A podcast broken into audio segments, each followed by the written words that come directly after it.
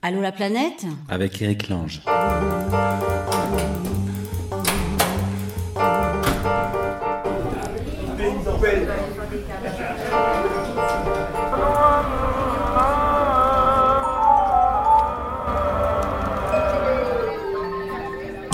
Allô la planète? Avec Eric Lange.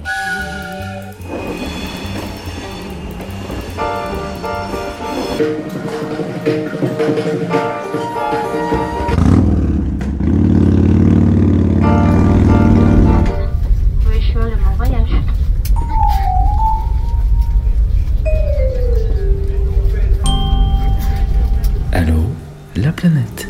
Avec Eric Lange.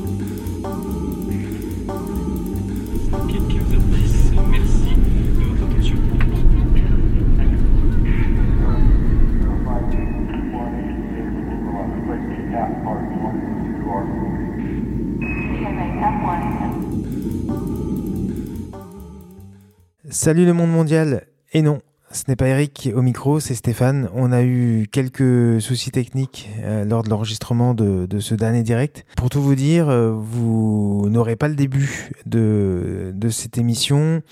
Euh, notamment notamment euh, l'arrivée de Marco euh, qui nous raconte euh, sa vie à, à Medellin et son voyage en Amérique du Sud avec euh, avec sa copine. Euh, Marco, pour ceux qui nous suivent depuis depuis le début de cette nouvelle aventure de la planète, était dans la première émission dans le salon d'Éric Lange. Voilà, autre interview qui sera coupée malheureusement, c'est celle de Anne-Laure et Pascal, deux Français de, de 35 ans qui avaient quitté leur boulot il y a quelques années pour un tour du monde des refuges animaliers. Tous les deux sont passionnés d'images et d'animaux et euh, avaient décidé de, consacrer leur, euh, leur voyage à la protection animale. Ils nous avaient envoyé leurs euh, émissions régulièrement sur la radio, une émission qui s'appelait Animal 360. Ensuite, vous aurez Enmé, Enmé qui est parti en direction de l'Est avec sa chamelle Attica, une chamelle qu'elle a achetée dans un cirque en France. En ce moment, elle est en Pologne pour la pause hivernale et elle veut aller en Mongolie euh, où elle souhaite laisser sa chamelle dans un troupeau. Dernière, euh, dernière invitée de, cette émission, Lucie, euh, qui est partie au Cameroun depuis bientôt six mois avec son mari Simon et leurs trois enfants dans le cadre d'un volontariat de solidarité internationale de deux ans. Médecin, Lucille travaille dans une lépro- léproserie et elle nous raconte sa vie dans un quartier pauvre de Douala, la capitale économique du pays. Alors, pour info, Lucie, c'est la sœur de Gabi, la chère et tendre d'Eric. Donc, euh, tous les trois conversent euh, dans le salon, euh, dans leur salon, à Paris, où on enregistre cette nouvelle émission. Voilà, je vous souhaite une bonne écoute. Toutes nos excuses encore pour, euh, pour ces coupures et ces problèmes techniques. Et on espère que la prochaine se passe mieux. La prochaine, c'est le 9 février. Euh, Pour ceux qui sont sur Paris ou qui veulent venir, ça se passe dans le salon d'Éric Lange ou sinon au téléphone. Laissez-nous un message sur la page Facebook de la radio. Bye bye.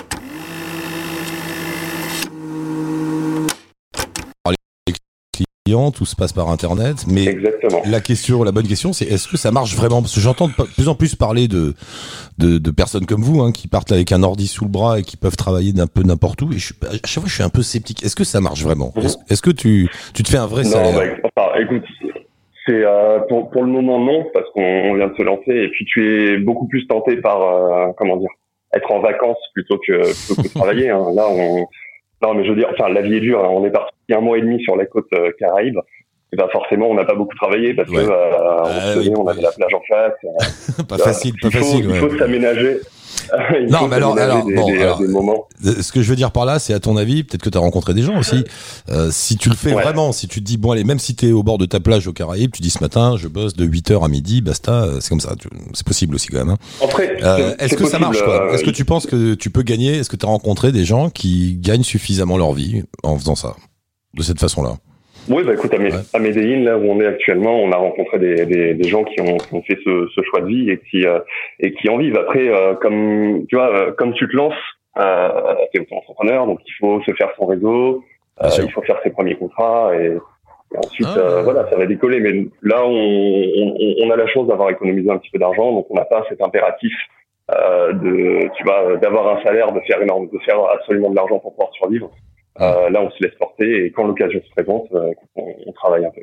Ouais, non, mais ça, euh, voilà, moi j'attends de voir, mais j'y crois. Il y a sûrement des, des tas de Bah, métiers qui se prêtent à ça. Non, non, bien sûr, parce- mais non, mais en plus, tu le sais bien, quand t'es sur la route, t'as besoin de beaucoup moins d'argent que quand t'es sédentaire dans une grande, dans une ville ou n'importe où d'ailleurs. Exactement. Parce que dès que t'es sédentaire, bah, t'as une voiture, enfin une voiture, t'as as des moyens de locomotion, t'as as un loyer, t'as enfin tout le quotidien que tu n'as pas, et puis la consommation forcément que tu as beaucoup moins quand t'es Exactement. sur la route. Hein. T'achètes moins de trucs quand t'es sur la route. T'achètes rien d'ailleurs en fait quand t'es sur la route. Non, c'est une, expérience de vie euh, intéressante. Tu compte mais que, t'as besoin de euh, rien, t'as- besoin de rien. Une fois que t'as trouvé une chambre euh, pour dormir le soir, que ce soit un hôtel, un backpack, un, je sais pas quoi, une fois que t'as trouvé les deux endroits où tu peux manger et où faire ton linge, ben voilà, l'affaire elle est faite quoi. T'as rien Exactement. Ouais, ouais. si après faut acheter un billet de train ou de bus ou de je ne sais quoi, mais voilà, ça c'est. Oui, mais tu, te- tu, tu, tu te débrouilles toujours. Des fois, tu rencontres des gens qui, qui te déposent gratuitement. Enfin, euh, Non, non, l'argent, À chaque fois que des personnes, l'argent n'est pas un problème. Non, mais dans, dans cette émission, il y a beaucoup de gens qui arrivent et qui disent mais comment font tous ces gens pour voyager euh, Où est-ce qu'ils trouvent l'argent? Et à chaque fois, je dis expliquer. Je dis mais vous savez, vivre sur la route coûte dix fois moins cher que de vivre quelque part où que ce soit. Voilà, c'est t'as besoin de rien. Voilà, donc ça marche. Ouais. tu te, tu te, tu te contentes de moins, donc tu, tu as besoin de moins, et euh, pour peu que tu aies économisé un petit peu avant, écoute, tu, Ouais. peux, tu peux te permettre de, vivre cette vie pendant plusieurs mois. Bon, bref, un mot sur Medellin quand même. Alors, c'est comment cette ville qui avait une sale réputation jusqu'à récemment et qui depuis paraît-il Ouais, est bah, devenue un, euh, un havre de paix. C'est un petit peu, enfin, c'est un petit peu le joyau de la Colombie, on va dire. C'était la ville la plus dangereuse euh, du monde à un moment, ouais. euh, en termes de, de, de criminalité, d'homicide, et c'est une ville maintenant qui est très agréable à vivre. Nous, on est dans un quartier euh, qui s'appelle La, Laureles, qui est un quartier un petit peu euh, résidentiel. Et Medellín, c'est une ville qui, qui n'est pas très jolie, hein, on va pas, on va pas se mentir. Euh, c'est une ville qui a à peu près 200 ans, donc tu n'as pas beaucoup de patrimoine. Mais c'est une ville qui se, qui se vit et qui est très agréable à vivre. Euh, les gens sont, les gens sont très sympathiques et ont vraiment envie de, de bouger et d'aller de l'avant, euh, sans forcément regarder en arrière sur, euh, sur leur histoire, euh, on va dire, euh, tragique. Euh, il fait beau tout le temps. Euh, C'est la montagne. c'est- c'est- Vous êtes dans la montagne, c'est ça? C'est- tu es entouré de montagnes, t'es dans une cuvette. Euh, faut savoir que la Colombie, bon, forcément, c'est un pays très très montagneux, donc euh, où que tu ailles, euh, mis à part sur la côte, j'ai envie de dire, tu verras toujours des montagnes autour de toi. Et euh, Il y a une bonne ambiance, quoi. Il y a une bonne ambiance. Ouais, bien là-bas. Ouais. tu vois, tu vois les quartiers un petit peu plus populaires qui, qui petit à petit colonisent les montagnes, donc tu vois autour de toi le, le vert des montagnes, et puis Mm. petit à petit le orange des briques qui, euh, qui viennent ces montagnes. Et c'est assez, euh, assez joli à voir parce que le soir, quand il fait nuit, du coup, tu vois tous ces quartiers qui sont illuminés, et tu vois vraiment des, ouais, des, des euh, une mer de lumière euh, tout autour de toi sur euh, sur la montagne. C'est, non, c'est c'est c'est c'est une ville qui est très agréable à vivre. D'accord. Donc là, vous restez euh, 3-4 mois, c'est ça? Bon alors là, ça fait trois quatre mois qu'on est en, Ah, est. en Colombie. D'accord. Ouais. On, on reste encore une semaine à Medellín et ensuite on va partir euh, dans le sud de la Colombie pour à peu près un mois. Et ensuite on va passer au Pérou en traversant euh, l'Amazone en bateau. Tout Donc, ça sera au en. Pérou début mars. Vous faites quoi Bus, train Je sais pas comment on se déplace là-bas. C'est des bus beaucoup, non? Non, alors on va, on va on va tricher malheureusement. On essaie de on essaie d'éviter l'avion au maximum, mais on va prendre un avion de Bogota pour aller dans une ville qui s'appelle Leticia. Mhm. Leticia, qui est une ville à l'extrême sud de la Colombie, euh, frontalière avec le Brésil et le Pérou. Et de là, on prendra un bateau pour traverser l'Amazone et qui nous amènera dans la ville d'Iquitos, au Pérou. Non, mais il y a des fois. alors, Arrêtez d'avoir des complexes aussi. On est sur la route. Parfois, il faut prendre des avions. C'est évident, de toute façon. hein. Bien sûr, moment, bien sûr. Mais bon, Ou alors, t'as as 30 ans devant toi et, et tu peux y aller à pied, mais exactement. euh, non, non, mais en fait, c'est pas- euh, pas si grave, je, je te hein. dis ça parce que je te dis ça parce que Iquitos, pour le coup, c'est euh, la plus, je crois que c'est la plus grande ville au monde qui n'est pas accessible par la route. C'est une- Iquitos au Pérou, c'est la plus grande ville au monde qui, euh, qui Ah bon n'est pas accessible par la route. C'est pas cette ville. euh, Il y a une ville au Brésil comme ça. euh, ah, où il y a un opéra qui est très connu. Hum, tu, dois, tu dois avoir, euh, tu dois avoir la même au Brésil. Je sais que Laetitia, c'est, pareil. C'est qu'il y y a une ville, il y a une ville, attends, a- ça va me revenir. Euh, euh, Mer- Manaus, merci Gabi, Manaus, voilà. Ah, Ma- Manaus, oui. Manaus au bord de l'Amazone, justement, il y a, il y, a, Voilà. il y a une ville qui n'est, que tu ne peux y arriver que par le fleuve ou par avion. Voilà. C'est ça, ouais. Et- Et ben, Iquitos, c'est exactement pareil. D'accord. Je savais pas, je connaissais pas Iquitos. Ah ouais, donc tu vas en avion. Voilà. C'est ça. Et Ouais. ensuite, on, on, on, va, on, on sera au Pérou pour plusieurs mois. On, on verra, on verra un petit peu ce qu'on va faire. On a, on n'a pas encore fait le programme parce qu'on Le on faites essaie de voyager un petit peu plus. De toute façon, vous euh, allez pas le voilà. respecter. Au jour le jour. Exactement. Au bout d'un moment, ça.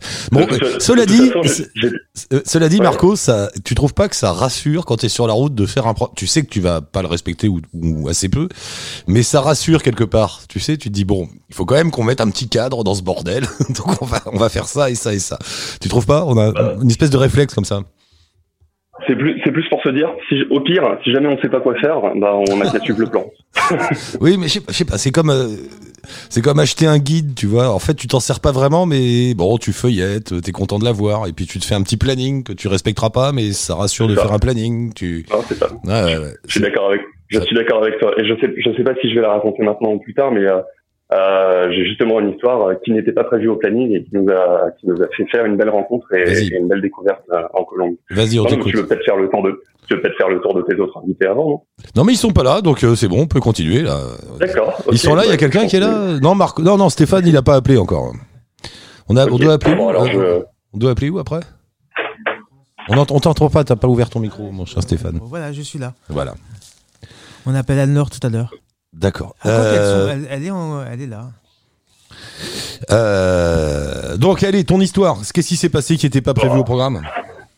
Alors, euh, on était en novembre et il faut savoir que le 21 novembre, tu as eu euh, des énormes grèves en Colombie. Je ne sais pas si vous l'avez entendu euh, depuis la France, mais tu as eu un gros mouvement social avec euh, des violences et même des, enfin, même des personnes qui, qui, qui en sont mortes. Ça a quand même pas mal bougé euh, en novembre en Colombie.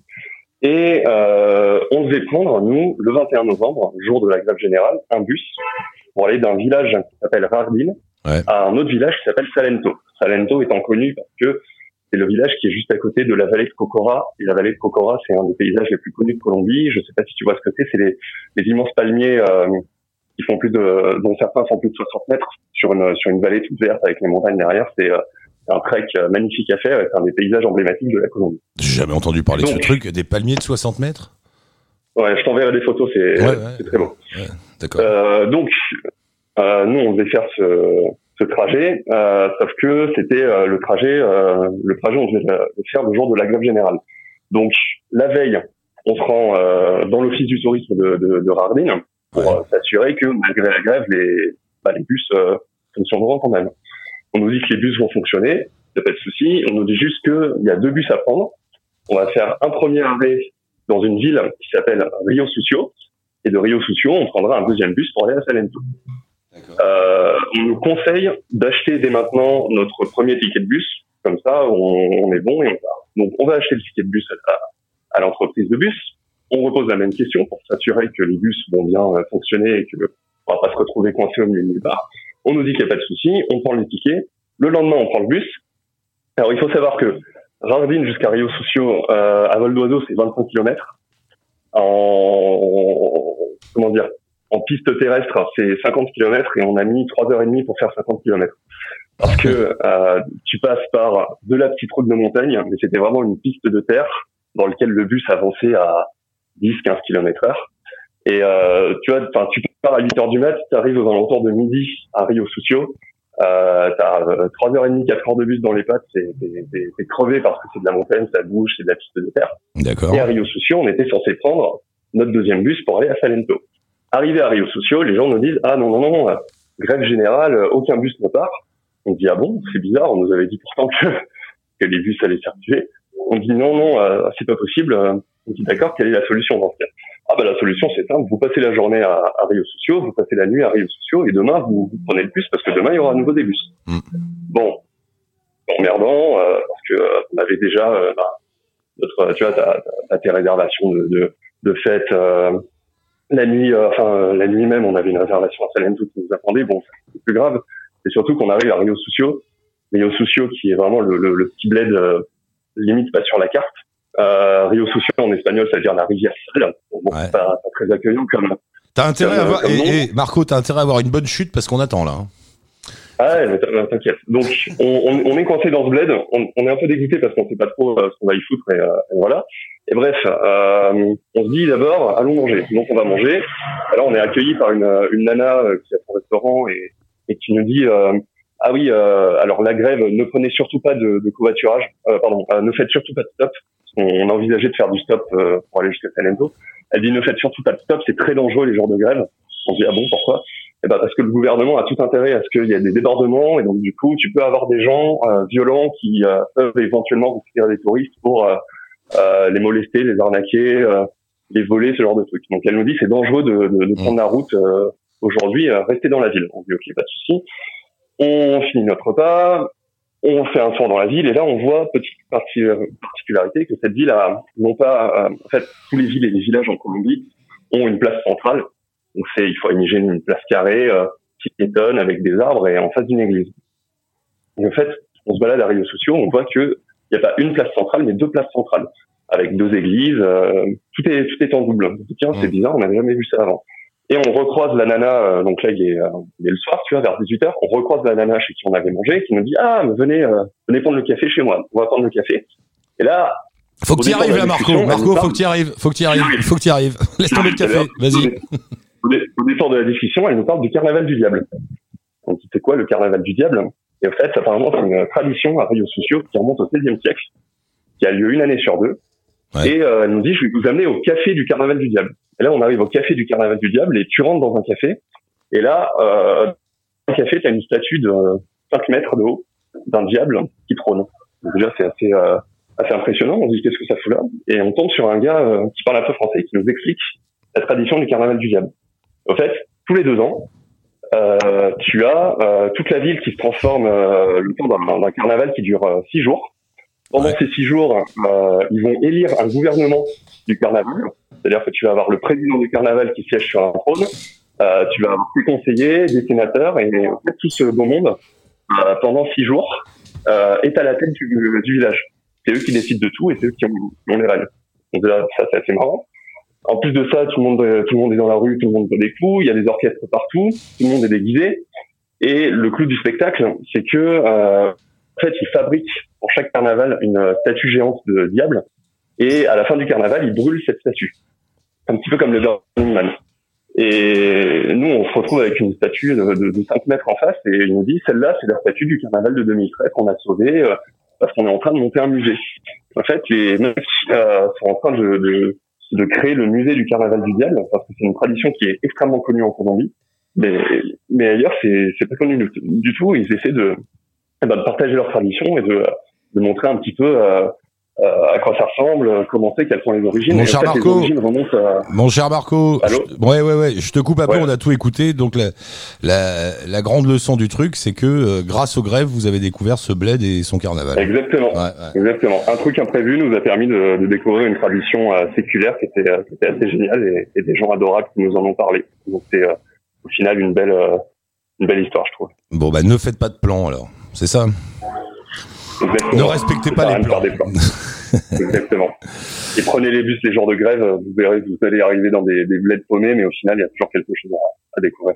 D'accord. Mon cher Marco, on vous laisse, on vous embrasse. Bah, euh, donnez Yes. des nouvelles, je sais pas quand d'ailleurs, euh, Oui. dans, dans les, dans les émissions qui viennent. Et puis n'hésitez pas. Et alors, comme à, à tout le monde, euh, si vous avez le temps, si vous y pensez, si ça vous amuse, surtout enregistrez des sons et envoyez-les à Stéphane pour fa- pour fabriquer des programmes pour. Allo la planète. Oui, et Stéphane. justement, vous pouvez écouter les, les, les émissions de, de Marco le lundi Ah à oui, c'est 15h, vrai. Oui, je suis idiot, bien sûr. le vendredi à 19h et le dimanche à 21h. Et en podcast? Voilà. Exactement. Et en podcast. Ouais. Et ça s'appelle Exactement. Bourlinguer. Bourlinguer. Bourlinguer. Voilà. Vous écoutez Marco en podcast Bourlinguer sur le site euh, d'Allo la planète. Merci beaucoup, mon cher Marco. À la prochaine. Merci beaucoup. Merci Eric. Soyez Merci prudents. Faites gaffe à vous et poursuivez bien. Ciao.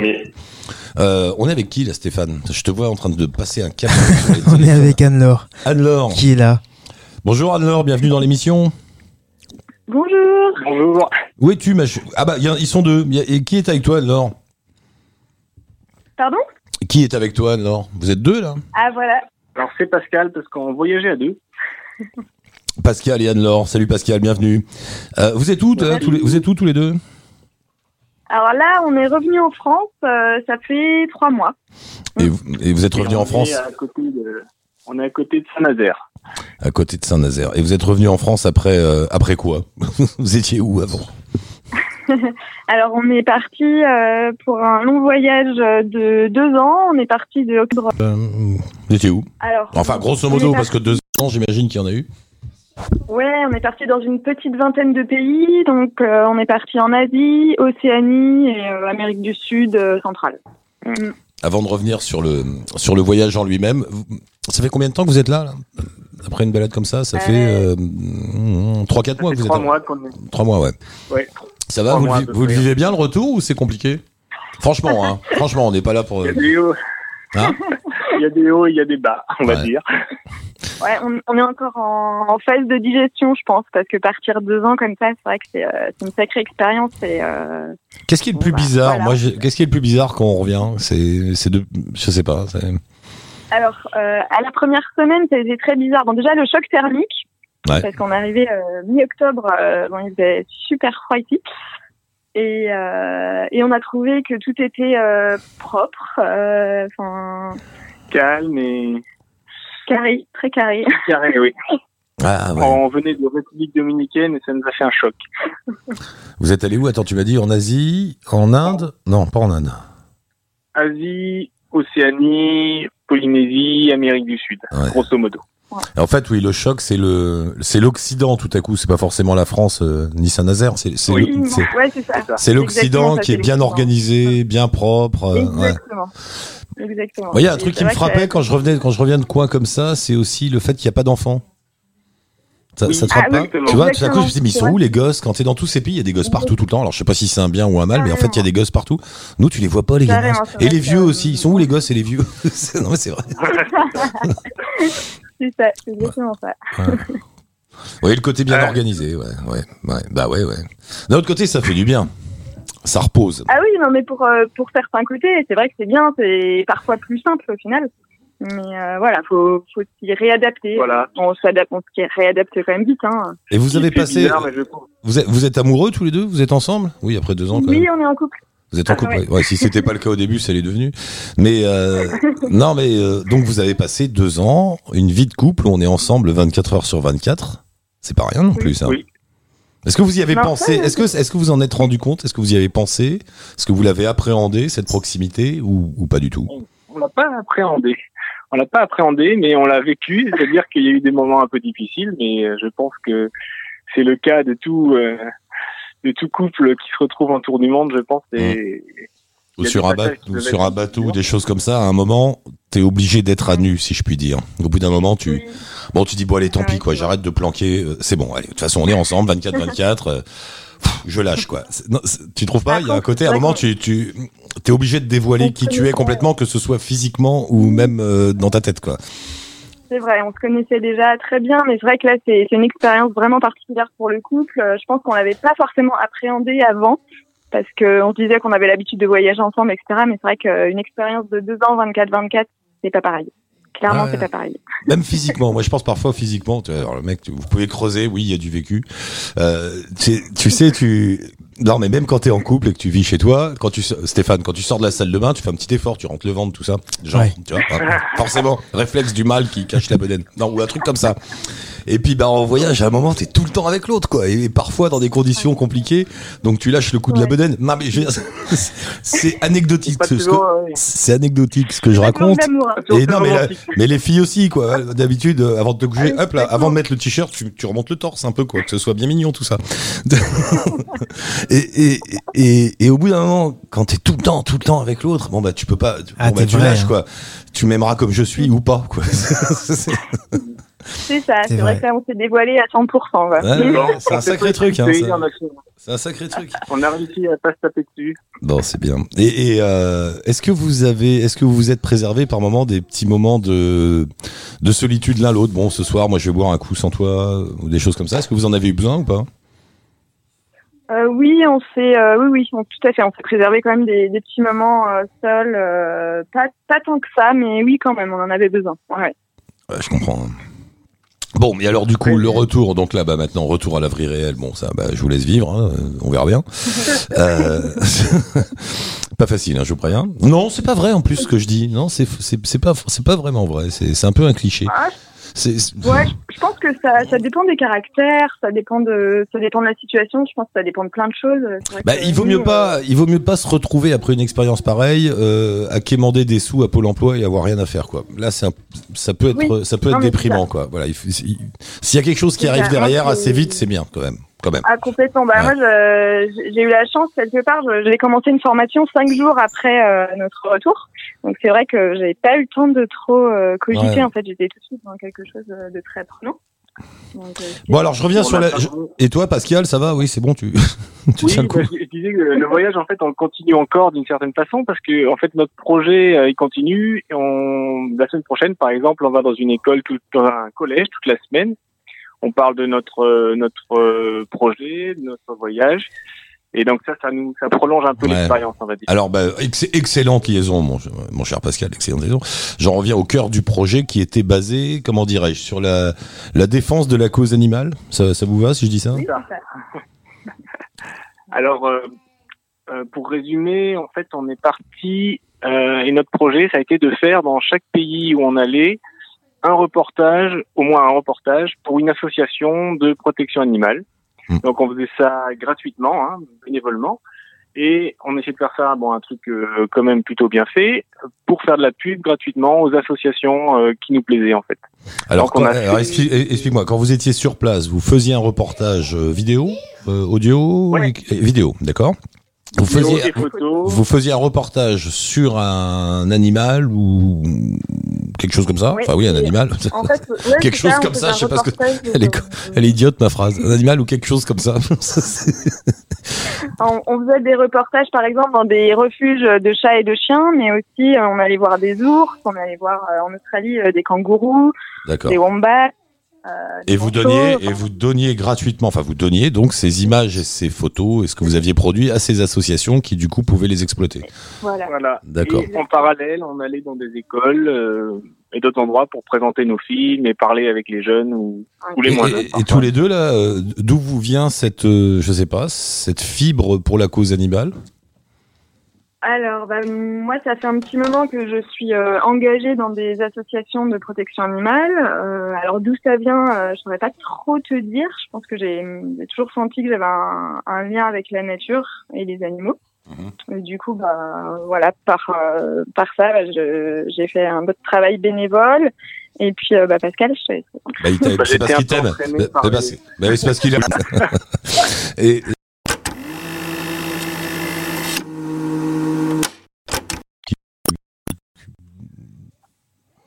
Ah, euh, C'est dur. hein. ouais, c'est dur. Il y a plein, plein de Ah bah moments oui. qui nous ont. je sais que c'est dur, mais il faut répondre au monsieur. La, la première fois que je me suis retrouvé nez à nez avec un éléphant dans un, un refuge en Thaïlande, ça a quand même été quelque chose de, de très Mm. prenant aux tripes. on Un dire. éléphant dans son élément naturel. C'est ça Alors là, c'était un éléphant qui, qui avait vécu toute sa vie dans le tourisme et que ils ont réussi à sauver à la fin de sa vie pour euh, pour qu'il ait une retraite euh, sympa Ah. dans un énorme euh, énorme parc. Pour Bah, tiens, au passage, plaçons le message vite fait, ça fait toujours du bien. Ne n'allez pas faire l'attraction touristique en Thaïlande et ailleurs de monter sur un éléphant. Voilà, le faites pas. Non. C'est pas- En fait, Et ça a l'air d'ailleurs, su- on- ça a l'air super sympa comme ça et ça a l'air tout cool, mais en vrai, les animaux sont dressés de façon euh, épouvantable et impitoyable derrière, donc c'est un sale Et en business. plus, Voilà. c'est très, c'est très douloureux pour, pour eux. C'est ce qu'on dit aux enfants euh, dans les écoles, c'est qu'en fait, un éléphant, ça paraît très fort, ça l'est, mais euh, par contre, euh, d'avoir plus de 100 kilos sur le dos, c'est très douloureux pour eux. Mm. Et de faire ça. euh, et puis toute la jours, euh, toute la formation, enfin tout l'élevage est terrible. Là, c'est à coup de pique, à coup Ouais, de. bah, Ils souffrent, hein, les bestiaux, oui. ils souffrent. Donc le faites ah pas. bah, voilà. c'est- hein. Donc, euh, donc toi, c'est l'éléphant euh, sauvé, d'accord. Et Hum. Alors Et toi pour moi, ce serait plus, euh, moi ce serait plus la au Sri Lanka. On est allé voir une association qui qui sauve les chiens et les chats, enfin surtout les chiens en détresse, et notamment des chiens qui ont eu des accidents de voiture. Et en fait, c'est un refuge qui s'appelle euh, Animal SOS euh, Sri Lanka. au Sri Lanka, euh, c'est marrant, tu t'y attends pas à ce qu'au Sri Lanka, il y ait des gens qui fassent quelque chose pour des chiens et des chats? Non mais sérieux, tu, ça me fait. Ouais, bon, ouais, pourquoi pas, hein, mais clair. ouais. Ah ouais, ça a été fondé par une, euh, une anglaise. Et, euh, et donc, bah, elle, a, elle a fait son refuge, elle a des salariés euh, sri-lankais, des vétos sri-lankais à l'intérieur. Et en fait, ce qui est hyper intéressant, enfin pour moi en tout cas, j'ai trouvé, c'était qu'ils ont une unité pour euh, les chiens handicapés. Et donc, tous les jours, les chiens handicapés ont euh, des massages. Non. Euh, ils sont, euh, ah, si, si. Tu veux dire au Sri Lanka, on masse les chats handicapés quelque part. On masse les chiens handicapés, euh, ils ont des fauteuils roulants pour pouvoir se déplacer. euh, ils ont Mais ils sont quoi Ils sont quoi tes Sri Lankais? C'est les hindous, c'est les hindous, non? De religion. euh, bah, Ça dépend. Et hindou. C'est bouddhiste et, hindou. Ouais. Et, ceux, musulmans et ceux qui font les et ceux qui font les massages au chat, c'est des hindous, je suis sûr. C'est pas possible. C'est plutôt. Des bouddhistes. Des Mais- bouddhistes, des hein, bouddhistes. Euh, je dirais, euh, après on leur a pas demandé, hein, mais mais. C'était une euh, enclave, hein, je veux dire. euh, Ouais, la ouais. majorité des chiens errants du pays, ils sont misérables. Hein. Oui, oui. Non, c'est marrant. Moi, j'avais vu comme ça en Inde. Euh, vous avez peut-être entendu parler. Il y en a plusieurs. Celle-là était à Bénarès, je crois. Ils font des maisons de Ah, retraite pour les vaches. Parce que tu, tu sais qu'en Inde, il y a la mythologie de la vache sacrée, qui est voilà la réincarnation de quel dieu déjà? Bon, je sais plus lequel. Euh, et du coup, ces vaches sont sacrées, donc il faut les il faut les protéger. Mais souvent, ce qui se passe, c'est que les vaches sacrées, comme elles valent rien, elles sont abandonnées. Tu vois, tu les vois dans les rues, elles errent comme ça, et puis elles sont toutes toutes moches, toutes toutes maigres. Elles mangent des ordures, les pauvres, elles bouffent des sacs en plastique. Mais personne les touche. Tu vois, la- ta vache toute pauvre, toute maigrelette, euh, qui bouffe un sac en plastique, si elle crée un embouteillage, bah tout le monde attend qu'elle ait fini son sac en plastique et il y a un embouteillage. On la touche pas. Enfin, il y a toujours un lascar quand même pour arriver au bout d'un moment, donner un petit coup de latte, mais un, qui est moins croyant que les autres.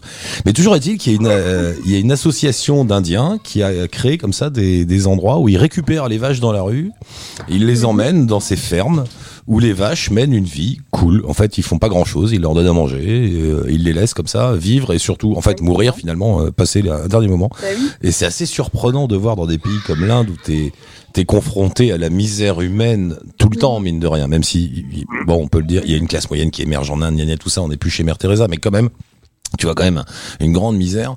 Et, et dans cette misère, voir des gens qui, qui ont une, alors, c'est porté par une foi religieuse évidemment, mais mais qui, qui se donnent comme ça pour des vaches, c'est assez surprenant quoi. Enfin bon voilà, j'avais Ouais. vu ça en Inde, là, le coup de la, des, des vaches rescapées. Ouais. Ouais, ouais. Bon ben et, et alors qu'est-ce que vous retirez de, de tout ça? De, Vous êtes plutôt, je sais pas, Euh. optimiste euh, euh, Bah, après, euh, on va pas non plus. euh, Enfin, moi, je vais pas être. Je suis pas naïve, quoi. Je sais bien que, euh, voilà.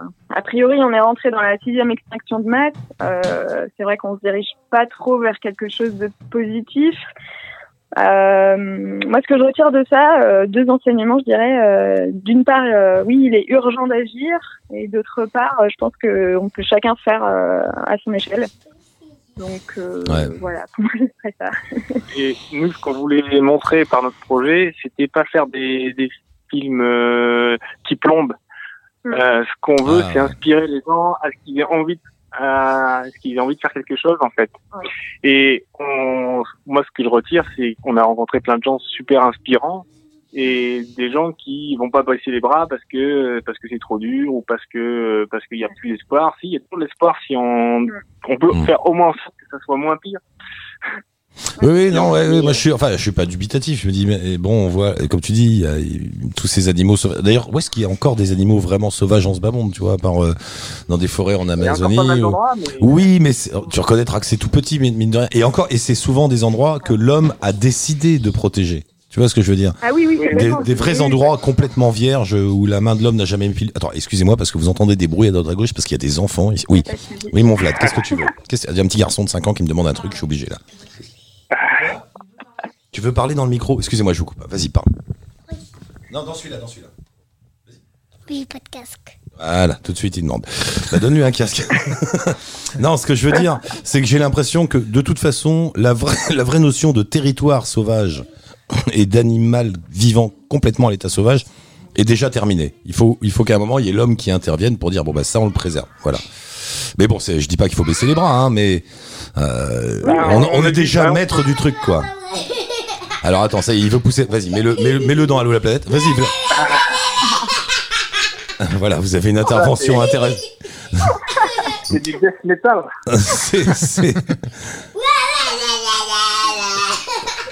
voilà, il a, il, il a 5 ans, je vous le présente. Euh, c'est bon, mon Oui, c'est bon, mon Vlad, c'est bon. Mais tu crois que lui, que le, euh, coupe-le. Tu crois que lui, tu vois, lui, son monde à lui, voilà, ce sera, ce sera ça, quoi. Ce sera des endroits euh, protégés, comme ça, décidés. Moi, je pense. hein. Bah, pas forcément. Tu crois? On a vu, on a vu pas mal de pays où les, les animaux sauvages cohabitent plus ou moins avec les, avec les, les humains, Ah toutes les espèces. Mais bon, quand on est en Australie, on va, euh, on voit quand même beaucoup, malheureusement pas en ce moment, mais beaucoup d'animaux sauvages euh, partout, en fait. Oui, c'est vrai, ouais, c'est vrai. C'est vrai qu'en Australie, t'en croises. Même Ouais, s'il y c'est en a de vrai. moins en moins. Oui, mais là, l'homme, l'homme est minoritaire, c'est pour ça aussi. Oui, c'est vrai. Oui, c'est ça, c'est ça. Ouais. C'est vrai que.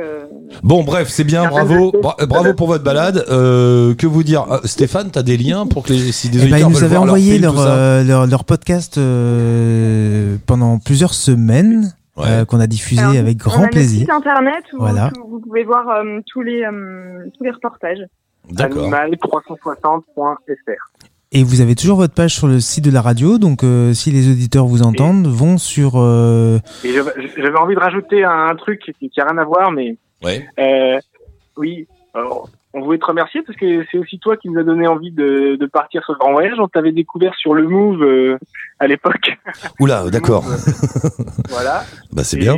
C'est vrai que ça, ça fait partie de nos inspirations pour partir en, en voyage, C'est en émission. Dès que j'entends ça, ça me fait plaisir. Non, c'est vrai, j'entends de temps en temps cette réflexion des gens qui disent Oh, je t'ai écouté sur Inter, je t'ai écouté là, je t'ai écouté là, et c'est ça qui a fait que c'est pas. Ça me fait plaisir, c'est c'est chouette. C'est pour ça qu'on poursuit d'ailleurs, que Stéphane est arrivé en disant Non, non, on va pas arrêter, on continue sur le web. Voilà, bah, poursuivons oui, sur le merci web. Stéphane. Voilà. Avec grand plaisir. C'est lui, hein, c'est lui. Moi, j'étais un Mais- peu fatigué. Je Mais c'est aussi trucs, grâce mais- à, grâce à vous, grâce à tous ceux qui participent qu'on est là. Voilà, mais ça va, on, on tient le coup, ça va, ça marche. Bah c'est bien, poursuivons, poursuivons. Bravo tous les deux, à la prochaine, merci d'être passés. Merci. Merci. À bientôt. Salut à vous deux. bientôt. Au Ciao. revoir. Au revoir. Et c'est euh, qui est là? Edmé, Edmé, Edmé. Alors attends, Edmé. Ed- Oui, bonjour. Salut Edmé, bienvenue. Merci. Attends, Edmé, c'est un peu assuré, Edmé, qu'est-ce qui se passe? Bah, je pense que c'est sa, sa liaison depuis la Pologne. T'es en Pologne, Edmé? Oui. Alors, on m'a dit une phrase. Alors, on va parler euh, l'un après l'autre tranquillement. Si on se marche dessus, ça va pas le faire. Euh, Stéphane m'a dit, on sera avec Edmé qui est avec un chameau en Pologne. Je n'en sais pas plus. Je te, je te laisse nous expliquer cette phrase bizarre. Euh, oui, je suis partie de France pour euh, aller en direction de la Mongolie avec ma chamelle que j'ai achetée dans un cirque. Et maintenant, on est en Pologne pour la trêve hivernale. Et on va repartir euh, en direction de l'Estonie pour l'année prochaine. Et puis après, on traversera la Russie et le Kazakhstan. Enfin, en tout cas, c'est le plan. Pour arriver après en Mongolie. Et voilà. Alors, alors j'ai une question euh, qui va te paraître idiote, mais pourquoi un chameau? T'aurais pu prendre un, un copain ou un chat ou un hamster, euh, enfin un truc plus facile, quoi. ou un âne. Oui, c'est vrai. euh, parce qu'à la base, c'était euh, un animal que je connais pas, parce que moi, je connais un peu les chevaux et les ânes. Et puis, j'ai entendu parler des chameaux et dromadaires, et je connais pas du tout ces bêtes-là, et j'étais intéressée par connaître un nouvel animal. Et après, je me suis rendu compte que c'était en fait une très très bonne idée parce que euh, il a pas de problème de pied, il peut porter très lourd, il a pas peur des voitures, il est très calme, il peut pas boire pendant pff, maximum deux semaines, mais en tout cas tranquillement euh, cinq jours. Mais, Euh, mais où, elle mange de tout. où est-ce, qu'on achète un chameau? C'est Alors, euh, sur le bon coin, possible. Sinon, euh, dans les cirques, moi, elle vient d'un cirque. où est-ce que tu l'as acheté, toi, ton chameau? Dans un cirque. Dans un cirque. Donc t'as acheté un chameau dans un cirque et t'es en route pour la Mongolie avec ce chameau, c'est ça? Voilà, je résume. Oui, c'est ça. Est-ce que t'as conscience que c'est un peu étrange quand même, non? Pas du tout. Ah non, c'est pas. euh, moi, ça va, je me suis habituée quand même euh, maintenant. Tu- euh. Forcément, j'imagine que tu voyages euh, sur des petites routes, des petits chemins. euh, Enfin, comment tu fais? Oui, j'essaye au maximum, mais euh, des fois, je prends la nationale euh, pour des courtes distances, mais parfois, il n'y a pas le choix, donc. euh, Mais évidemment, je privilégie les petits chemins. Mais et le et pour dormir, par exemple, quand tu arrives avec ton chameau quelque part, tu, tu dis aux gens bonjour, euh, je peux dormir chez vous, j'ai un chameau. Comment ça se passe? Euh, oui, j'ai une tente. En fait, j'ai tout prévu pour ne pas avoir besoin euh, de demander aux gens quoi que ce soit. Mais évidemment, avec un chameau, c'est très facile de se faire héberger. Ah, c'est très facile. Les gens disent ouais super, viens dans mon jardin, t'as un chameau. Ah bah oui, tout le monde va avoir un, un chameau dans son jardin, en fait. Mais mais un chameau, ça bouffe tout à hauteur de tête de chameau, non? Ah oui, ça peut même euh, bouffer très haut, euh, même à peu près à 3 mètres, 3 mètres 50. Quand elle lève la tête, euh, elle mange tout, en fait. Les arbres, les ronces, l'herbe, tout. Mais tu, tu voyages sur ton chameau ou tu marches à côté et les chameaux portent le matériel? Euh, je comptais monter dessus et puis c'était pas très très intelligent parce qu'une chamelle seule qui est très forte et oui effectivement seule euh, en groupe ça va parce que euh, elle peut suivre et mais là si je suis dessus et qu'elle veut vraiment aller à droite elle va aller à droite je peux pas faire grand chose donc ce serait trop dangereux de la monter comme ça euh. donc là je vais repartir avec deux chevaux et ma chamelle Ah oui, d'accord, oui, c'était- c'est plus simple. ouais, d'accord, deux chevaux, une chamelle. ouais. C'est un- Oui. Je, je sais plus quoi dire face à une situation pareille. Donc une jeune femme se balade avec deux chameaux et une chamelle en Pologne pour aller en Mongolie. D'accord. Tout va bien dans le monde. Non, euh, un chameau et deux chevaux, et puis bientôt il y aura quelqu'un qui va m'accompagner parce que euh, Ah oui, bah oui, c'est mieux. oui, on aura un cheval chacun et puis la, la chamelle. Et euh, oui, et peut-être plus, mais on verra. Et, et, et, et pour les, je sais pas, les passages aux frontières, tout ça, comment ça se passe quand tu te balades avec un chameau tu- J'ai ouvert un cirque et euh, donc ça facilite toutes les frontières européennes en tout cas. J'ai pas de. Ah, tu dis que t'es un cirque? Euh, tu as dit quoi? Tu dis que tu es un cirque, c'est ça? Oui, j'ai j'ai ouvert un cirque pour euh, faciliter le passage des frontières, pour éviter les quarantaines et, et tout. D'accord. Et ça marche, ça suffit, quoi. Tu te dis, moi, je suis, un, je suis un cirque, donc c'est pour ça que j'ai un chameau, donc faut me laisser passer. Oui, bah c'est ça. Ok, ça. d'accord. Non, mais on apprend des trucs. hein. Et, et, et après, enfin, bah, après la Pologne, tout ça, tu vas rentrer dans des territoires plus compliqués. Remarque, du coup, là-bas, il y aura des chameaux. Ils sont... Alors euh, oui, là c'est un petit peu euh, le challenge euh, pour traverser la Russie parce que les visas ils sont entre 1 et 3 mois, mais moi il m'en faut au minimum 6. Donc j'ai encore un an pour préparer ça parce que je vais devoir remonter et passer par l'Estonie. Je pensais traverser en Biélorussie, mais finalement je me suis aperçue que c'est pas possible. Donc je vais contourner et passer par-dessus. Edmé, quand même. Pourquoi? Pour- Pourquoi ce voyage de dingue ce Non mais c'est c'est l'histoire d'Edmé qui va avec son chameau en Mongolie. Pourquoi? Enfin, Qu'est-ce qui- qu'est-ce que tu recherches fait, dans cette histoire? C'est quoi? euh, hein, Qu'est-ce que tu recherches dans ce truc-là? C'est marrant quand même. La première chose qui me vient à l'esprit quand on me pose cette question, c'est pourquoi pas en fait? Et c'est vraiment ça. euh, c'est oui. Après, si on veut chercher un peu plus profondément, peut-être que j'aime l'aventure, j'aime euh, pousser les choses au bout et euh, essayer de faire les choses les plus extrêmes possibles pour apprendre le plus possible et, et voilà, c'est tout. Ouais ouais. Non mais euh, et, et qu'est-ce que tu vas en faire du chameau après quand tu seras là-bas? J'aimerais la laisser là-bas, euh, lui trouver une bonne place avec d'autres chameaux et qu'elle passe une bonne retraite.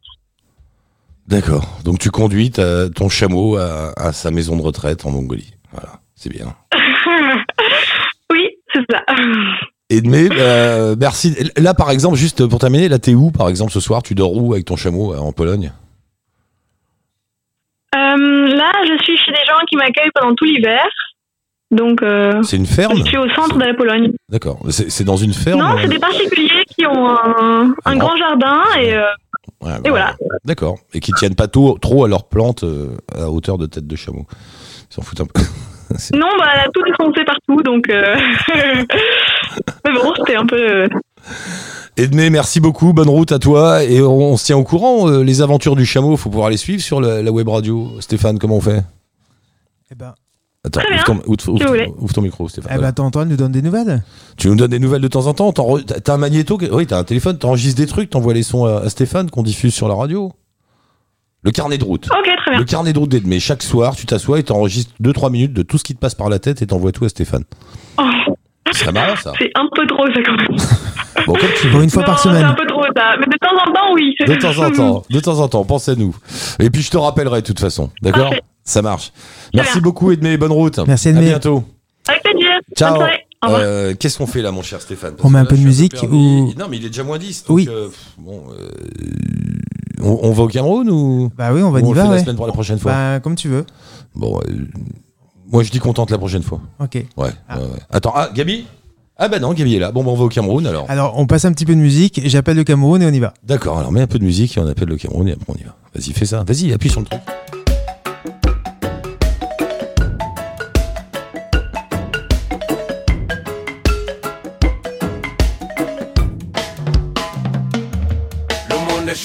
Monde est chaud, le monde est chaud.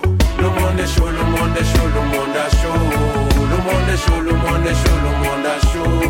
Le monde est chaud, le monde est chaud, le monde est chaud. Je vois le calcul politique. Je sais leur arrogance et leur vision cynique. Je te dis ce qu'ils en pensent du réchauffement climatique. Ils mentent avec aisance, c'est Pinocchio pathétique. Eh, Le monde est chaud, le monde est chaud, le monde est chaud. Le monde est chaud, le monde est chaud, le monde est chaud. Le monde est chaud, le monde est chaud, le monde est chaud. Le monde est chaud, le monde est chaud, le monde est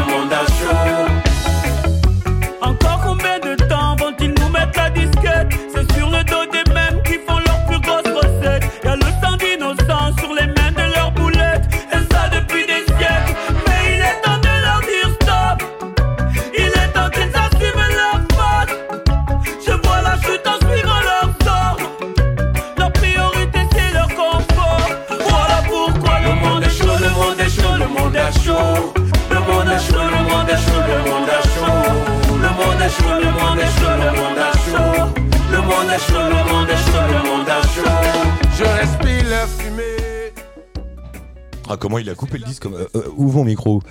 Voilà, comme un, comme un sauvage. Et tu peux monter un peu le son du, de tout. Voilà. Allô? On entend, on entend des sons que j'aime bien. Allô? Lulu? Allô? Oui. Oui. Ça va, Lucie? Oui, bonjour. Lucie, t'es sur ton balcon? Ah non, pas ce, pas ce soir. Parce Là, ça y est, la nuit est tombée. Donc, euh, on est rentré au bercail. Ça va, maman? Maman, ça va et toi? Ça va, tata? Alors je vous explique le contexte. On est dans mon salon et dans le salon de Gabi qui habite là aussi. Enfin, on habite là tous les deux. Puis on a fait des enfants, tout ça. Bref. Euh, Gabi a une sœur qui s'appelle donc Lucille, qui est avec nous, qui est partie au Cameroun. Il y a, il y a combien de temps, Lucille? Ah, ça va bientôt faire six mois. Avec Simon et On avec euh, trois enfants qui sont pas très grands. Hein, quel âge ils ont? Alors, ouais, c'est cinq ans et demi, trois ans et demi et un an. Et alors, euh, bah, on en avait parlé vite fait la semaine dernière. Gabi a pris un billet d'avion à l'arrache il y a une quinzaine de jours et est allée te voir pendant 3-4 jours. Alors d'abord, je, d'abord, je me tourne vers Gabi. Quand tu quittes Paris, c'est à Douala hein, qu'elle est, euh, Lucille. Quand tu quittes Paris, euh, notre monde, notre univers à nous, et que quelques heures après, tu te retrouves à Douala chez Lucille, euh, c'est quoi les premières impressions? Il fait chaud. Voilà, merci. Et puis j'avais hâte de voir ma sœur. Euh, Ouais, un autre monde, évidemment, quoi. Parce que tu vis, elle vit dans un contexte assez particulier quand même. On n'est pas, on n'est pas dans une belle villa, on n'est pas dans un Oui, voilà. hôtel, Ouais, est- Lucille, tu, tu me diras, Lulu, ce que, si je dis des bêtises, mais oui, ils habitent dans un quartier de Douala qui est euh, assez pauvre, euh, mais du coup assez vert, assez piéton, en fait, assez familial. Donc euh, en journée, en tout cas, c'est un, c'est assez reposant en fait. Euh, en 3-4 jours, j'ai pu un, peu comparer avec le centre-ville, euh, les marchés et tout ça. Et effectivement, dès qu'on arrivait chez eux, dans leur, leur quartier, ça s'appelle Niala, c'est ça?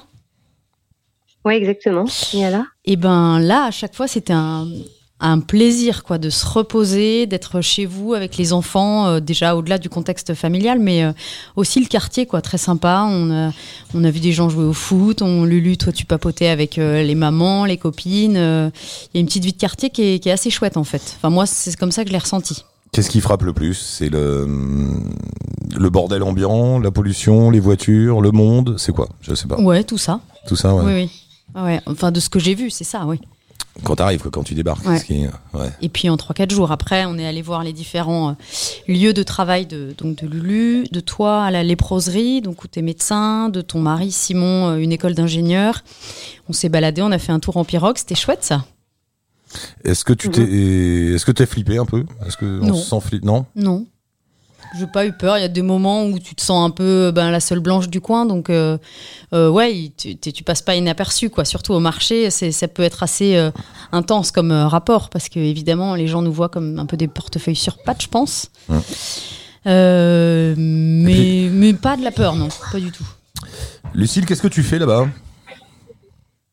Alors, euh, on est en- envoyé par la DCC, donc c'est la délégation catholique pour la coopération. Et on s'est engagé pour 200, deux ans, donc euh, Simon et moi, mon mari et moi, et dans le cadre d'un volontariat de solidarité internationale, euh, ce qu'on appelle VSI. Et donc moi, je suis médecin et je travaille, comme disait ma sœur Gabrielle, euh, je travaille dans une léproserie. Mais attends, Euh, si j'ai bien, c'est le nom, c'est le nom la léproserie, mais c'est pas un endroit où on soigne uniquement des lépreux pour qu'on soit bien d'accord. Alors, on, on en soigne quand même encore parce que euh, d'ailleurs, ça, ça tombe bien qu'on s'appelle aujourd'hui. Euh, je sais pas si c'est diffusé en direct. En tout cas, aujourd'hui, le 26 janvier, euh, c'est la journée mondiale de la, de la lèpre, des malades de la lèpre. Je savais même pas. Euh, bah, donc, voilà, ça tombe bien. En fait, la lèpre, c'est une maladie euh, donc, dont beaucoup de gens gardent des séquelles. Mais euh, il y, a, il y a encore de nouveaux cas de lèpre qui, qui, qui sont déclarés parce que c'est une maladie à incubation très longue. C'est-à-dire qu'on peut très bien avoir rencontré une personne euh, qui avait la lèpre il y a 10 ans et ne déclarer la maladie qu'aujourd'hui. Ah ouais. Donc, euh, ça met du temps à être éradiqué parce que des cas, euh, des cas peuvent se déclarer à nouveau alors que le, le contact avec la personne malade a pu se faire des années plus tôt. En tout cas, voilà, c'est aujourd'hui la journée mondiale de, contre la lèpre. Et euh, donc, on, accueille à la fois dans ce centre des, des malades qui gardent des stigmates de la maladie, donc qui sont guéris, mais qui ont, voilà, qui ont été amputées, qui ont des, les mains atrophiées, qui ont, qui ont gardé des séquelles, mais qui sont guéris de la maladie. Et on accueille aussi des nouveaux malades, parce qu'on est un centre de référence surtout en dermatologie et infectiologie, on va dire. Ça, ça garde le nom historique de léproserie parce que parce que ça c'est un, un lieu qui existe depuis 55 ans. Quand euh, en, dans les années 50, là, le Cameroun était toujours sous protectorat allemand après la Seconde Guerre mondiale. Donc c'était une ancienne, une ancienne base militaire allemande, le, le lieu de l'hôpital. Et voilà, historiquement, des, des malades de lèpre étaient soignés ici. On en, on en voit toujours, mais effectivement, comme tu disais, Eric, euh, c'est un centre médical euh, très généraliste on reçoit voilà beaucoup de, de maladies infectieuses, de plaies, de blessures, mais aussi des gens qui ont l'hypertension, du diabète, des enfants qui ont le palu, enfin voilà, de toutes sortes de, consul- de consultations. Et Simon, lui, qui est ingénieur, donne des cours dans une école, c'est ça, dans un centre de formation? Oui, alors euh, dans une école d'ingénieurs, euh, l'ICAM, en fait, qui existe aussi en France, un institut catholique d'arts et métiers. Euh, et en fait, il y a un, ICAM à Douala depuis 10 ans maintenant. Et donc, il n'est pas vraiment, il est pas vraiment enseignant. Il, plutôt, il, est, il dirige plutôt les, terrains de stage, les missions industrielles des étudiants ingénieurs. Donc, il va les chapeauter dans leur dans leur mission industrielle dans les différentes entreprises et pour mener leurs projets et, et se voilà se forger à la vie active. Et alors, il y a, y a un détail important dans toute votre histoire, c'est que vous n'êtes pas rémunéré ou très très peu pour ça. C'est-à-dire que, en fait, euh, vous vivez euh, au même niveau, je dirais, de salaire que les locaux, si ce n'est que vous avez, euh, le, vous payez pas le loyer et la voiture, mais ce qui est, ce qui est important quand même. Mhm.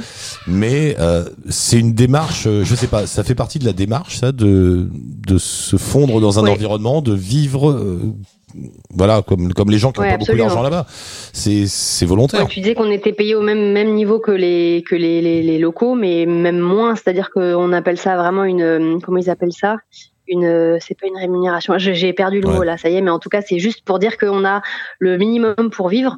Pour te pour te donner un exemple, enfin pour te donner un ordre d'idée, moi je suis payé, on va dire autour de 120 euros par mois, alors qu'un médecin, évidemment un médecin français expat gagnerait bien plus, sûr. mais un médecin même un médecin camerounais euh, ici est plutôt payé autour de, je dirais, 500 euros.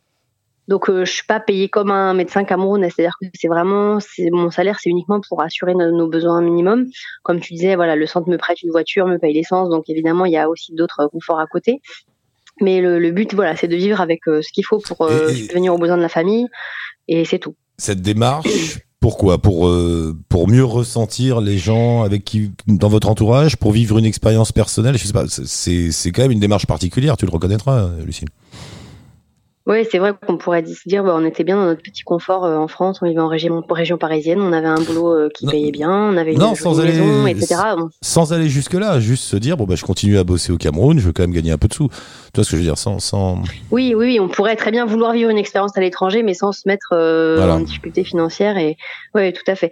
Bah, effectivement, il y a la première démarche de vouloir déjà connaître un pays étranger. Et le fait d'être riche dans un pays pauvre, nous, ça nous pose problème. Enfin, c'est quelque chose qu'on a du, on avait du mal à concevoir.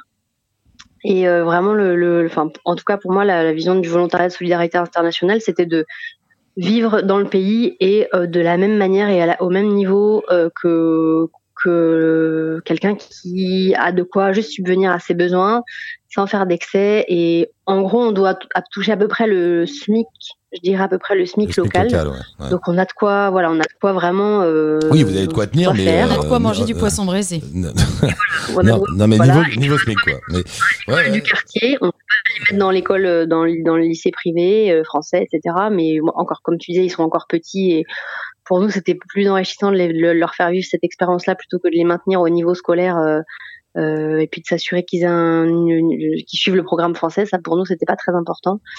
Mais voilà, l'idée, c'était de d'essayer de vivre euh, simplement et de, de retrouver l'essentiel et de d'être au plus proche des gens et effectivement de vivre dans un quartier euh, relativement pauvre ça faisait partie aussi du Et le, de- le, de le démarche, faire, le faire à l'étranger, ça permet aussi de, de le faire, si je puis dire, parce qu'il y a l'aventure en plus, non? Mhm. de, Oui. de le faire en Afrique, enfin de, de partir dans un lieu complètement différent pour faire ce genre d'expérience. Oui, c'est sûr que les bah voilà les missions de VSI ça, ça, ça, ça- ça se prête plutôt à, à ce type de pays évidemment là où on a besoin de ressources humaines là où on a besoin de bonne volonté. Et donc euh, effectivement ça, ça- ce serait difficilement envisageable dans un autre pays. Mais comme c'est vrai que on pourrait ça, ça, ça me ça me force à me poser la question de me dire bah effectivement cette démarche là on pourrait aussi la faire en France. Bah oui. mais mais ce serait je sais pas sous quelle forme ça pourrait être euh, vécu Non, après, Euh, soyons, en soyons cas- honnêtes, Lucille. euh, Moi, moi, je... Mais il y a le- faire en France, le faire à l'étranger, c'est aussi. Alors là, pour le coup, j'imagine que c'est l'autre côté de votre de votre motivation, qui est de vivre une aventure personnelle. Il y a pas de mal, hein. C'est, tu sais. Mhm. Oui, euh, Il y a aussi Ouais, quand même l'envie de. Oui, oui, on va vivre là-bas, euh, comme les gens, tout ça. Mais il y a aussi l'envie quand même. Il y a une démarche chez vous, euh, voilà, d'aller d'aller à l'étranger, de, Ouais, de, de- de faire autre chose, quoi. Ça- fond- ça- ce que je veux dire par là, c'est que cette et- euh, cette deuxième motivation euh, permet de supporter la première. Tu vois ce que je veux dire ça aide aussi. Oui, tout à fait. Mais encore voilà, comme tu dis, hein, on n'est pas là pour sauver le monde et, euh, euh, et loin de là. Et ça nous apporte bien plus à nous évidemment. Comme on doit te dire souvent quand, quand les gens voyagent, euh, voilà, ça nous apporte bien plus à nous. Et effectivement, on n'est pas là pour jouer aux pauvres. Enfin, on se disait avec Simon l'autre fois, c'est il y a, il y a parfois un- ça peut paraître un peu balsin, mais quand il n'y a pas l'eau, on se douche au seau, c'est rigolo, machin. On fait des choses qu'on n'a jamais fait et on, on, on va chercher un peu, on puise un peu dans ce qu'on, dans les, des, des, des, des- de l'inconfort qu'on n'a jamais connu. Mais on n'est pas là pour faire euh, Pékin Express, quoi. Enfin, on n'est pas là pour jouer aux pauvres et pour pour se dire cool, on a réussi euh, à vivre avec euh, 3 francs 6 sous. Et c'est c'est pas, enfin, on veut pas le que, on veut pas le vivre de cette façon-là parce que c'est malsain comme. euh, Enfin, moi j'aime pas cette démarche-là. D'ailleurs, oui, c'est le reproche qu'on pourrait vous faire. Pour dire, bah, ça va, vous allez, voilà, vous allez, vous allez jouer les pauvres. Vous, vous pourriez vivre Ouais, vivre richement et en fait euh, vous, vous jouez aux pauvres. Enfin, je, je pourrais très bien comprendre qu'on que ça ça donne cette impression. Moi, en tout cas, c'est pas comme ça que je l'ai ressenti, parce que chez vous, dans votre quotidien, euh, euh, voilà, je trouve que c'est un chouette appart, une chouette vie, euh, la vie de famille. euh, euh, les gamins, ils ont l'air bien. euh, Oui, ça marche aussi parce que donc vous payez pas l'appart, donc ça fait quand même une grosse part du salaire en moins pour qui que ce soit où que ce soit. Mm. Et votre SMIC Mhm. local, bah, comme les gens qui sont au, au SMIC, euh, vous permet de vivre euh, quasi normalement. Voilà, et puis c'est juste que bah effectivement ça nous fait euh, nous poser des questions qu'on se poserait pas forcément si on avait plus de moyens. Mais par exemple, on, sur les deux ans, il était question qu'on rentre euh, en France euh, à, à l'été là, donc dans six mois. Et mais on se dit, à un moment, on se dit, bah non, ça a pas trop de sens. Enfin, en fait, on dépenserait en trois semaines de vacances en France avec l'aller-retour en avion, on dépenserait plus que ce qu'on a gagné en un an. Bah, ça fait se poser des questions qu'on se Ah poserait ouais, pas forcément si on avait quoi. Il y a, pas trop d'intérêt et c'est une immersion totale. On est là pour deux ans. On va pas chercher à se faire trois semaines de vacances en France qui, effectivement, on pourrait se payer ce billet d'avion. Enfin, si on prenait sur, nos, économies qu'on a gardées en France, on pourrait clairement se le payer. Mais voilà, du coup, les questions se, se posent différemment et les réponses aussi euh, viennent deviennent différentes forcément. Je reviens sur ce que tu disais, Gabi. Effectivement, on n'est pas non plus dans le clicheton de. Ils vivent pas dans un bidonville dans la terre, quoi. Il y a, il y a, Non. il y a une vraie vie. Ce que tu me disais quand t'es rentré, tu m'as dit ce qui est fou, c'est qu'en fait, finalement, tu te retrouves avec des gens qui vivent une vie, euh, bah, comme ici, quoi. Une vie, voilà. Et Absolument, ouais, c'est ça qui est. Il y a un contraste qui est intéressant, c'est qu'effectivement, je, je, sais qui est ma sœur, sa vie de famille, etc. Donc les voir là-bas, c'est quelque chose, c'est pas rien évidemment. Hein, c'est euh, le quartier, euh, s'adapter à tout ça, les sous, la conduite, euh, la pollution, se repérer dans la ville, les gamins à l'école, etc. Mais une fois que tu es chez eux, euh, qu'on est chez vous, ben ça reste une vie de famille. C'est ce que tu m'as dit, euh, Lulu. On, on a dormi trois nuits ensemble, là, donc on a papoté. Et tu me disais, moi, je Mhm. pourrais être n'importe où dans le monde euh, avec, enfin, nous cinq. Ça serait pareil, quoi. On, on se fait notre confort à nous. Oui, il faut, Et effectivement, euh, une fois chez vous, euh, c'est une vie de famille absolument normale. euh, il faut amener les gosses à l'école le matin, faut les ramener, faut Voilà. préparer à manger, faut, enfin Oui. tout quoi. Ouais, ouais, complètement. Alors après, là, on voit des trucs, évidemment. Oui, on- on- les, là, les enfants, ça y est, ils m'ont dit, Gabi, tu sais, on peut pas descendre nos jouets dans la cour parce que eux, ils en ont pas. Donc, ils captent certains trucs. Pareil pour la douche au seau, euh, des, des choses comme ça. Mais sinon, ça reste un, un quotidien euh, qui a l'air, euh, voilà, tout à fait euh, normal, quoi. Enfin, normal. On se, con- voilà, Et- euh, et- pas, pas si euh, différent, plutôt. Et là, ça fait ça fait combien de temps là? Donc maintenant, ça va faire six mois déjà, hein, six mois. Oui, c'est Euh, ça, bientôt mois. donc, donc il y a eu, j'imagine, toute la période au début d'adaptation euh, à l'environnement et à la nouvelle vie. C'est quand même, voilà, pas, pas- pas rien. Euh, Tiens, il y a mon téléphone qui sonne quelque part, mais je sais pas où il est, donc c'est pas grave. Avec les enfants.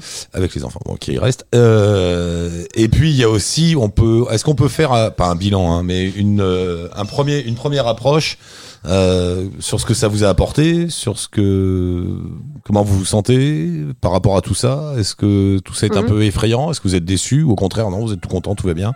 Je sais pas trop. euh.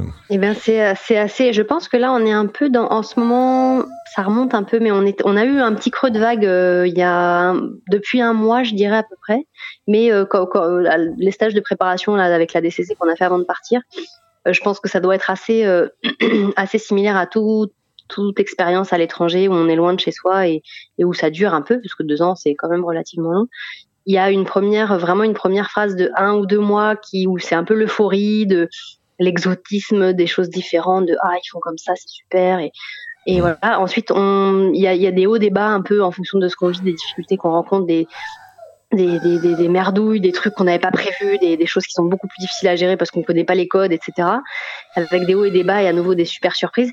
Et à un moment, un creux de vague, et je pense qu'on vient de le passer. euh, en gros, c'était au courant du mois de janvier. On vient de le passer où bah forcément il y a les petits blues de d'être loin de chez soi il y a eu les fêtes qu'on a passées euh, qu'on a passé loin de loin de tout le monde Ah, le coup de. Noël. oui. et en fait au fur et à mesure voilà le coup de Noël le, le- voilà le, le petit coup derrière la nuque et en fait progressivement cette vague là alors apparemment c'est voilà assez commun à, à toute expérience de ce type là mais apparemment juste après cette vague là ça remonte mais ça remonte très doucement progressivement jusqu'à atteindre un plateau où en gros c'est la, la, la phase d'adaptabilité d'adaptation où juste bah voilà on a connu des grands hauts des grands bas des grandes émotions des, des coups durs etc et là ça remonte doucement et juste on va s'adapter à notre pays. On commence à rentrer dans une phase de routine tu vois j'ai même dit notre Ouais. pays. Donc euh, je, on commence à sentir qu'on est chez nous. Et on va faire avec les difficultés de bah, qui sont ici qu'on commence à connaître et qu'on commence à savoir gérer à peu près et ça va remonter doucement parce que bah on va se faire Il faut du temps, hein. Il faut, quelles Voilà, que soient les conditions, faire- hein, ouais, soit, vos, soit vos conditions à vous, soit quelqu'un qui aurait un vrai taf, euh, enfin un vrai taf, excuse-moi, un taf rémunéré normalement, etc.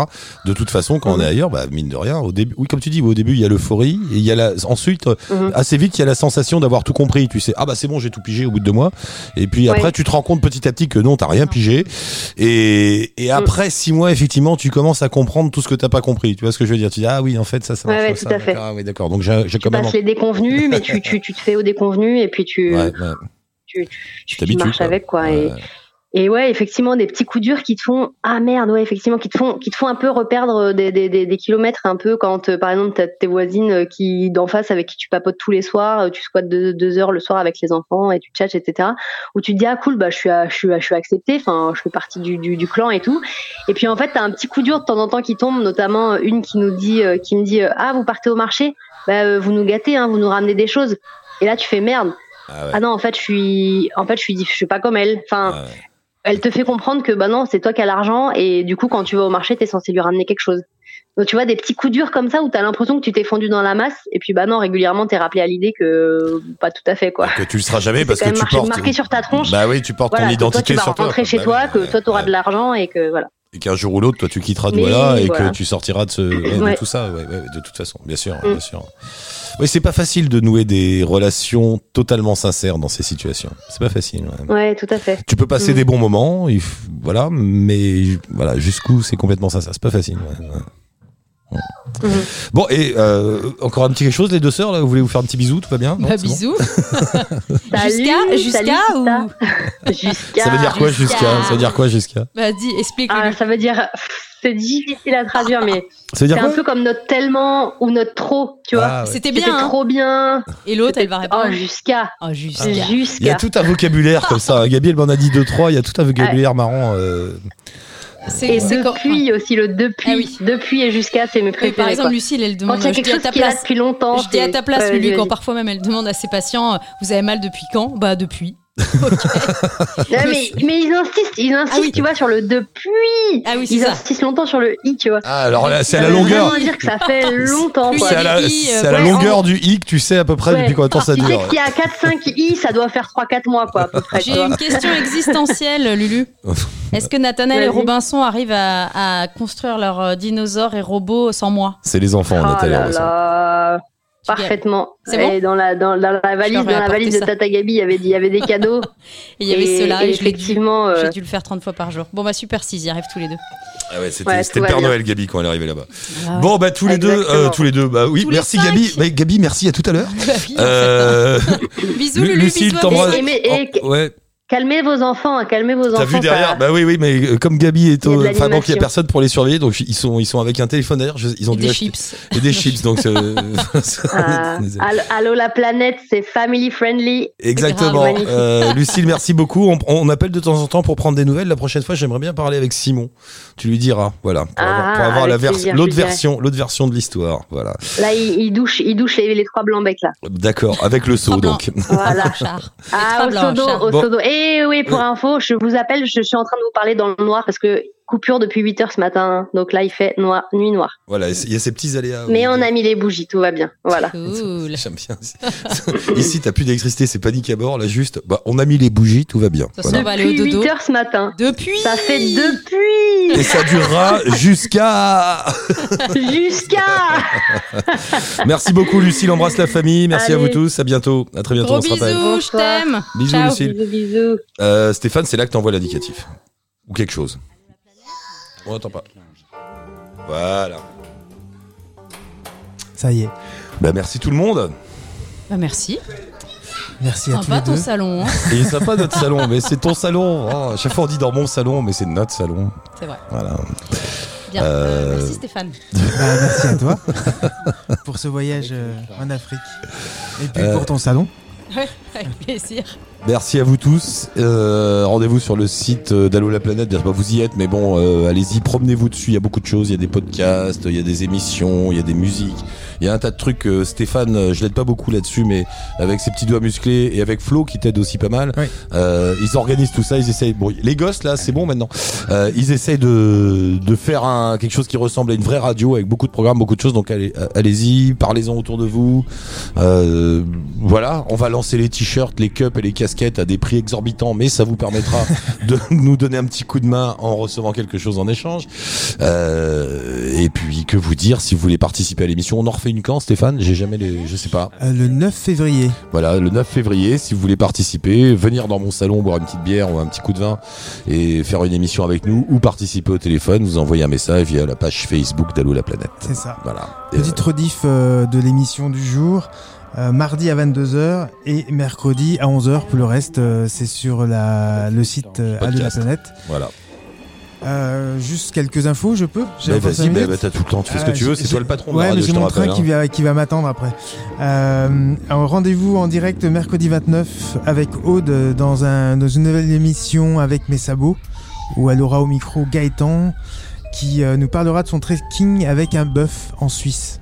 Voilà. D'accord. Il nous a trouvé un chameau en Pologne et maintenant un bœuf en Suisse. Faut Ouais. arrêter les gars avec les. Bon, non, non, continuez. Remarque, c'est rigolo. Et puis euh, on fait notre apéro nomade à Montélimar le 6. On cherche toujours un lieu, mais on devrait, on devrait trouver d'ici là. Il Et nous faut un bistrot à Montélimar, s'il vous plaît, monsieur dame. Voilà. Et puis donc euh, rendez-vous le 9 Dans mon salon. Enfin, dans notre salon. Je vous embrasse. Merci. Ciao, touti. À la prochaine.